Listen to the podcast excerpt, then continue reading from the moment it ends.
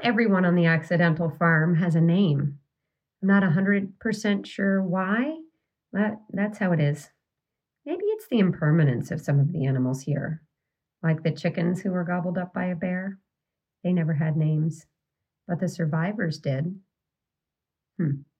Well, my goats do have names.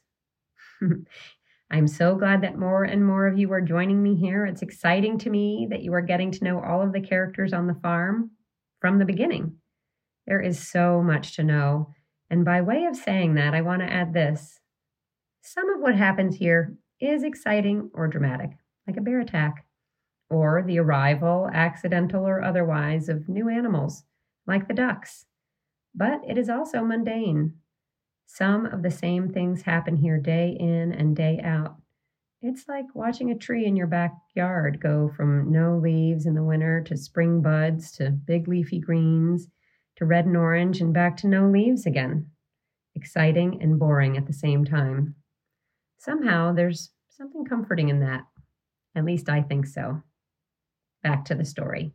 Names. Goat names. The mama goat came with her name. She was already seven or eight at the time, and the farmers who had her and who nursed her back to health after an injury called her Chin Chin.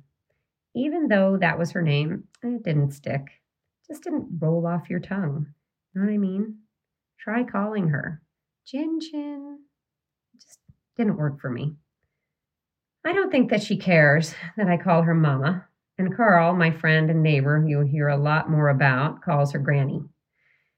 She hobbles around stiff on her legs from time to time, a product of both her old injuries and her old age. Her renaming was more of an evolution than it was an event. Chin Chin slid into Mama, and whenever Carl comes around, Granny Goat. With two sparkly little baby goats, we had the opportunity to name them. Naming our dog twelve years ago was a huge deal. His name was what was going to cement his somewhat uncertain status with the one person who emphatically did not want a dog, my husband. So we made a long list and he picked it. Mookie, for Mookie Wilson, the famed New York Mets player. My husband is a Mets fan and now he is the biggest Mookie fan. As for the baby goats, that was mainly left up to my daughter and me. And we had it done in about fifteen minutes. First, Henry. My kids loved the little storybook series of Henry and Mudge, about a boy and his Saint Bernard.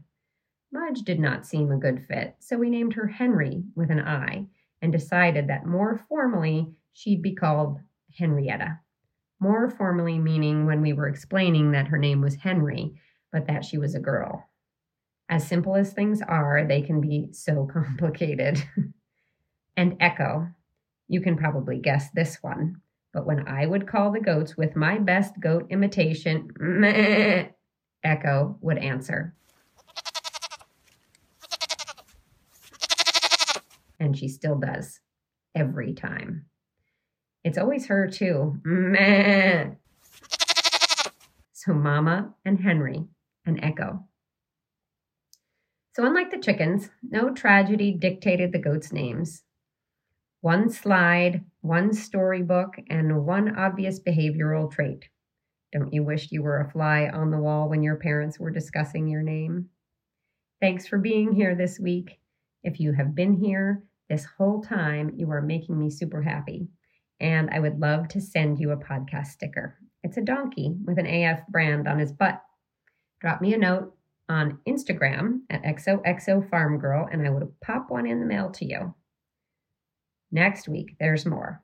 Monday through Friday, five minutes a day, all about the accidental farm, the little bits of wisdom it sneaks in on me, and now you, each day. Stay tuned, and if you like what you've been listening to, share it with a friend or write a review on iTunes.